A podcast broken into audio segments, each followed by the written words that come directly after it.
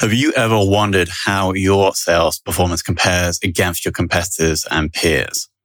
The B2B sales benchmark report provides the definitive guide to what success looks like in 2021. See how you compare in terms of win rate, sales cycle, average deal value, relationships, and engagement. You can see the results and get the full report at ebsta.com forward slash B2B dash sales dash benchmarks.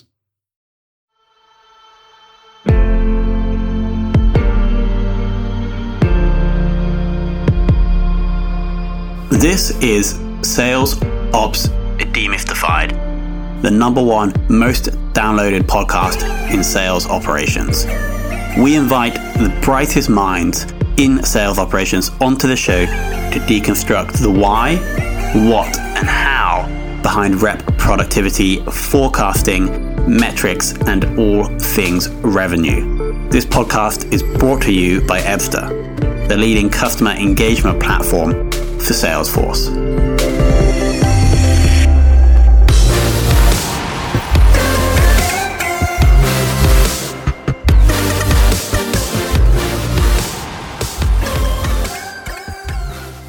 Hello, and welcome to another very special episode of the Sales Ops Demystified podcast. Today, we're lucky enough to be joined by Don Poe, who is currently the, CEO and president of People Productions.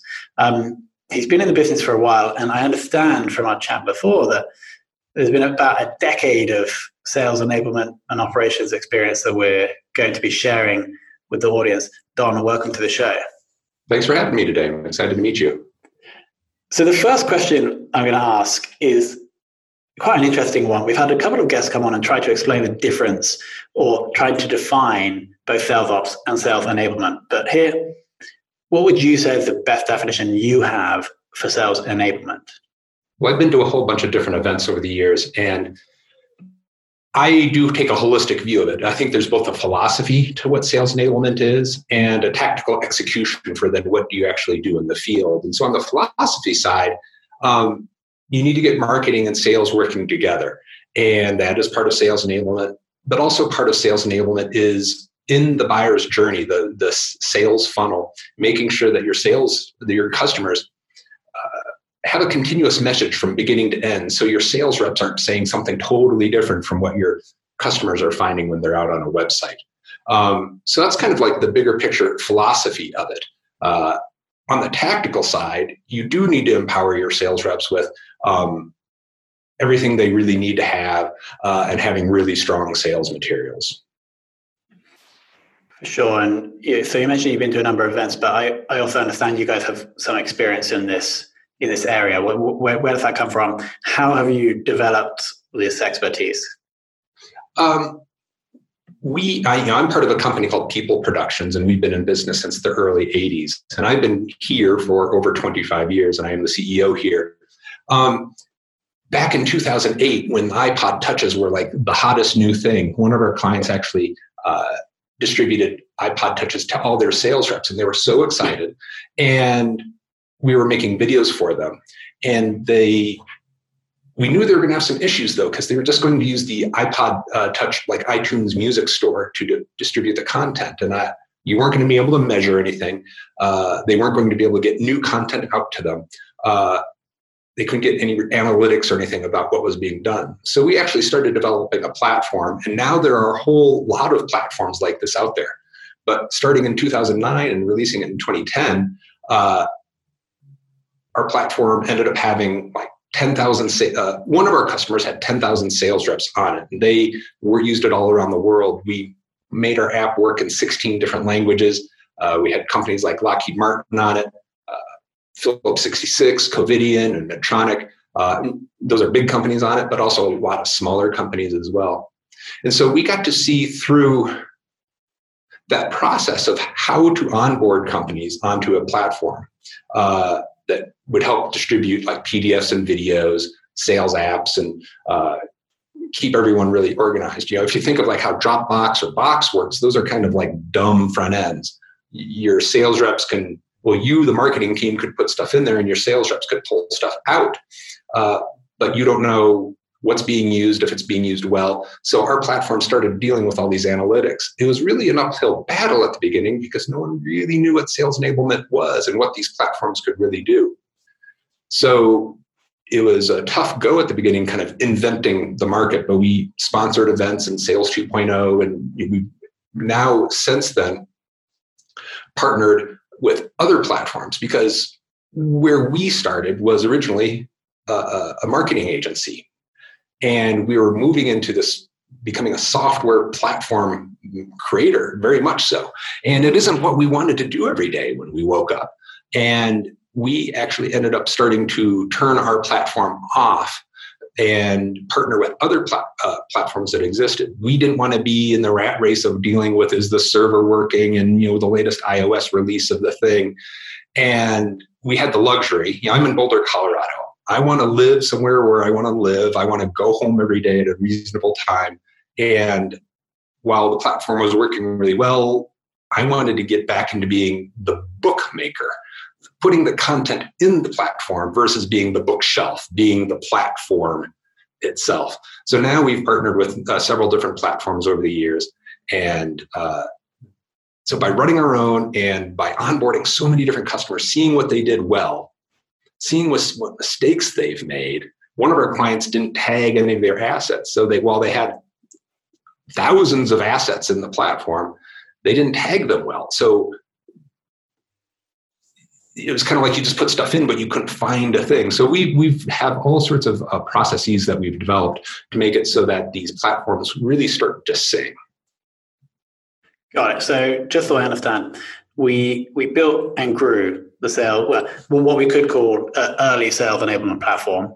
Um, onboarded some big customers, but then over time realized that that wasn't the core competency or that wasn't what you wanted to focus on as a business. And so then you transitioned kind of back out of that to the service business and then kind of sidelined the software business and now work with other platforms. And now you specialize in creating and i really like the, the uh, definition you made between bookmaker and bookshelf. So now you guys focused on getting really good at being the bookmaker and you distribute that through other people's bookshelves. Well you exactly. help clients distribute. Got it. Amazing. So that must mean though from that experience you have, you have some understanding of how people can best utilize sales enablement platforms. Could you share a couple of insights there? Well when you first start using a platform like this the uh, you know, I, I, have another analogy that I think about this that when you've been moving around from place to place after college and you got this one couch when you're in college and you get this apartment and you get this other apartment and finally maybe you're married now you buy a house and you still have that one couch you've been dragging around with you from place to place. And you move in and the couch is still comfy but it still doesn't suit where you are. You need something different. And so that's kind of what i think about when people are really starting to upgrade their methodologies to using something like a sales enablement platform. And their content may have worked well in their old methodologies, just with like printing paper and having the sales reps keep it all in the trunk of their car or big binders or you know whatever people would do. But now that you're moving into your new new house that you just all built, your old couch really kind of looks kind of ratty. And so we like to start with a content uh, audit to uh, review kind of what materials does a company have. And we also interview the sales reps so that we understand kind of first person what are the people in the field actually doing.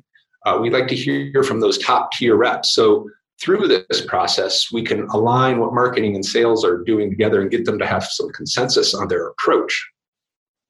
Um, but also, we look for those gaps in the sales funnel throughout the whole process. Again, using sales enablement as a philosophy, we want to ensure everything that's going on with the webinars and the email campaigns and you know LinkedIn ads and you know, all those things funnel, funneling all the way down to the, the reps uh, really are cohesive.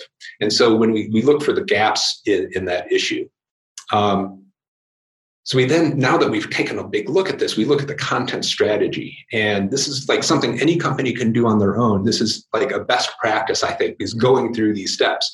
You know, looking at what you have, talking to your team, seeing what's missing, starting to think about what new content is needed uh, for these kinds of platforms. You know, some really interesting apps can work on there. There's things can be much more engaging and allow for the customer to be part of the conversation versus just bragging about kind of what content you you know what you want to show the 60 page powerpoint or something like that um, and so you get everything aligned on the messaging and uh, how do you tag things? How do you organize it in one of these platforms so that you can organize things by product line but maybe you also organize it by say for instance uh, what area is your customer in? If you're talking to a surgeon versus a nurse you might want to talk to them about different product benefits different uh, approaches to sales and, and so on. So you can use this power of these platforms to make it so you can really start to onboard your reps in a much faster way because the platform serves the content in a manner that makes it so that your uh, sales reps can actually use it in a really fast, effective manner. And so we look for really interesting ways to bring the best out of these platforms. What can become more interactive and what can uh, uh, allow the sales rep to have a much deeper conversation than just kind of a surface bragging kind of conference. And I don't mean to uh, talk bad about like kind of what the some of those sales reps are doing. It's just a, it's these platforms really allow you to have a different approach. There's one point you mentioned that I want to ask about, and it's always been like a massive challenge, both for sales ops but also for sales leaders, is the relationship and the alignment between sales and marketing. Do you have any kind of best practices? To help those two departments work together in harmony? you know, before I talked about you know interviewing the sales reps, but I think you you know during that content audit process and kind of when you're working with your teams, you actually go back to not just marketing and sales, but maybe you're even talking to like the product developers, the engineers, and what do they have interest in talking about what the product does. Now, engineering is going to approach all that in a very totally different way. But I think it really makes sense to have kind of these big workshops where everyone gets together and you do work to build consensus to see kind of what does each group bring to the table so that uh, everyone feels heard and that builds confidence in the process you, when you're instituting a big sales enablement uh, platform or new content approach like this uh, you want to get people's buy into it so that there is actual uptake into it. And um, there are different people who approach this in different ways. For instance, you know, we do work with some companies that are have, have a lot of engineers on it, and they are always like, "We need to make a video. We need to get this social. We need to get these things done."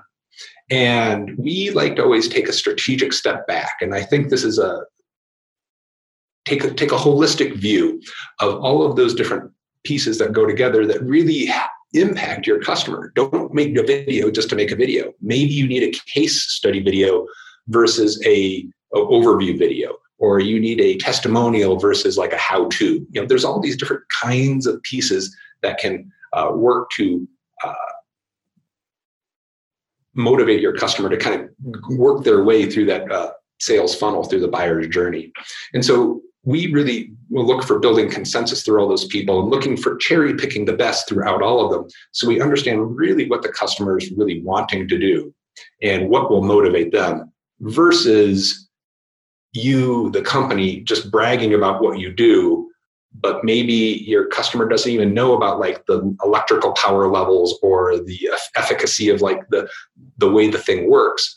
And instead you need to get to talking to them about what is really important to them smoothness speed or you know whatever that is. And so changing by talking to all these different people you can understand a lot more about what the customer is looking for.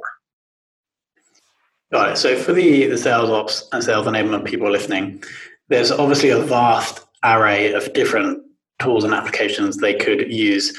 Do you have a clear way of kind of breaking that down so the audience can understand what is available in terms of applications or tools within sales enablement? Yeah. There are we do look for a lot of ways to bring new interactivity into those kinds of conversations. As again before i was mentioning how like there's a 60 page powerpoint that you know you could just show. But instead there are a lot of interesting ways to make the conversation more uh, conversational. Um, for instance we've done a lot of work with like 360 degree spinners. Right now, uh, COVID is going on right now, and there's a lot of work that needs to be done remotely. Uh, how do you do remote sales? How do you show your customer your product if you can't actually be there? And so we've there are certain types of app that can take either photos or a 3D model and spin it around in 360, so you can actually have hotspots and uh, bring up different salient messaging points that uh, matter to your customer. This can also work with AR sometimes. So you can actually do augmented reality and broadcast that uh, image into the room. But more often than not, I see that the AR tools don't have the ability to have hotspots. The AR functionality does have its place, but more often than not, it's I think of a little bit more of a gimmick. Whereas like actually spinning the product and you know maybe you can't spin it in every single way with this because that doesn't matter. You don't need to see the top of your product potentially. So why do you let it show that way? Instead of by spinning it in very specific ways you can uh, talk about what is ma- uh, what you want the customer to know about.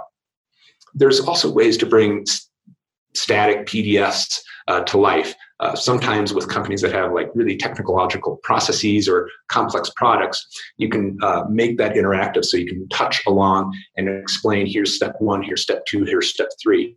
And instead of having those just be just a video where you watch it or just a PowerPoint, uh, you can actually make it so hotspot. So you can actually make like interactive versions of your product. For for one of our clients, uh, they had a remote control for their hearing device and we actually made it so you could turn like features on and off with the uh, remote uh, but we then shot videos to show kind of like what would happen how would it actually sound differently in different scenarios. So you can actually use uh, the interaction to have really interesting ways to talk about your product and it really elevates the brand your brand uh, when you're having something that interesting. Another thing that every time i go to one of these events that's really really interesting for people is an ROI calculator. And uh, I do understand it, but I'm always fascinated with, like, in a way, they're not the most sexy things always, but there are ways to bring to get a lot of information from your customer. And you have a really rich conversation with your customer at this point getting into some real roots of their problems. And you learn a lot about them. And then by collecting this within the app you can live uh, create charts that uh, show like the ROI or the depends on all these questions. There's all sorts of different uh, algorithms you can use, um, and you can actually generate a PDF within those apps and send it out. So your customer gets a copy of the PDF showing that you know maybe you're talking to your customer champion, the one who's really gunning for you. Uh, but then they can take that to their product uh, the admins and the, the money people. And show here's like how it will actually impact our company and have a cost benefit. Uh, those can actually then be sent to the sales rep. And using these sales platforms um, a lot of these platforms can allow you to track uh, if things have been opened. So by sending something like this pdf you can see that it got opened once which is always nice. Or maybe you can see that it opened was opened up like 10 times and that's really interesting. You've got a really hot lead there. And so by having these uh, using these platforms in this kind of way you can uh, get real insights into who your hot customers are. There's a totally different style of app than two called a playbook. And uh, playbooks are well known uh, and they can operate in different ways but they can work like a decision tree kind of who is your target persona you're talking to? What are they interested in? Uh, and we worked with those interviews with top sales reps to help guide the process in these playbooks so that you can customize what your best reps are doing. And as you onboard new reps you can shorten the cycle for training uh, because the app itself actually helps suggest what direction should you go.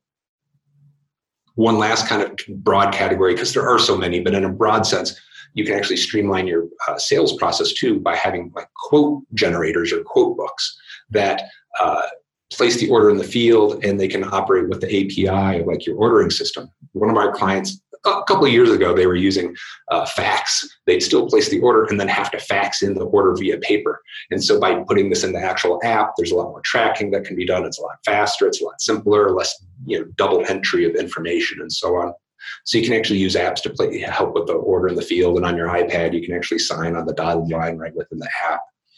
So those are some real broad, broad categories of some of these apps.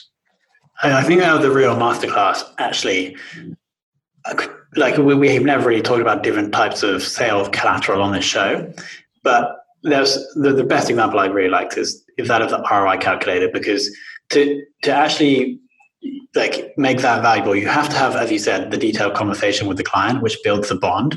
But you're also spitting out something they can use to sell it internally. Um, and so I think this was this was a really really good conversation for the audience on this. Um, I, as I said before, I also liked your bookmaker and bookshelf analogy, and then the on the sales and marketing to try to get people aligned, to get everybody in the same room, understand what they each can bring, and then try and work out some kind of easy or some common ground in order to align the parties. Um, so I, I, assume that you guys help create this kind of content, and so if people listening would like help with it, they they would Google people people productions, head to the site, and can get in touch with you. We're the Sales Enablement Agency of the Year for 2019, according to uh, Showpad, one of the sales platforms out there. So, yes. Yeah, yeah, we've people have definitely definitely talked about Showpad on the show. Awesome. Um, one final question, just so I, I, like asking every guest this: Is there somebody um, that you know in sales enablement that has that you think is a real like leading light in terms of in terms of thought leadership? Uh, I don't know how specific you want to be with this, but there's a guy named Vince at Medtronic that we've worked with many, many times over the years. And uh, he is uh, a great philosopher for how this uh, can work and combining what everything that happens in sales ops with sales enablement. And uh, he is the one that we had originally invented our platform with back in 2009. And we still stay close touch with him.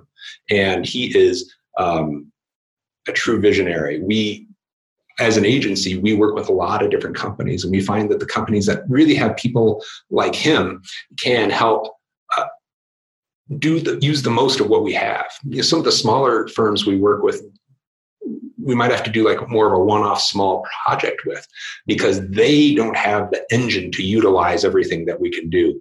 But if you have some people who really have the vision for how to integrate all these different gears together, uh, things can really start to sing. So big props to Vince. Uh, I'm very, I, I, love talking to him.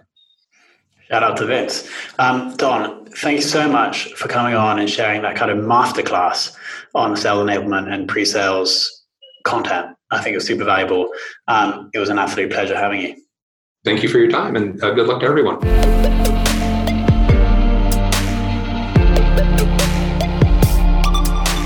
Thank you for listening to this episode of the Sales Ops Demystified podcast. If you are listening on a podcast listening application, then please subscribe, rate, and review. And if you have any questions about the show, if you know a guest, or if you have any questions about sales operations, just hit me up at tomhunt at ebsta.com. That's tomhunt at ebsta.com.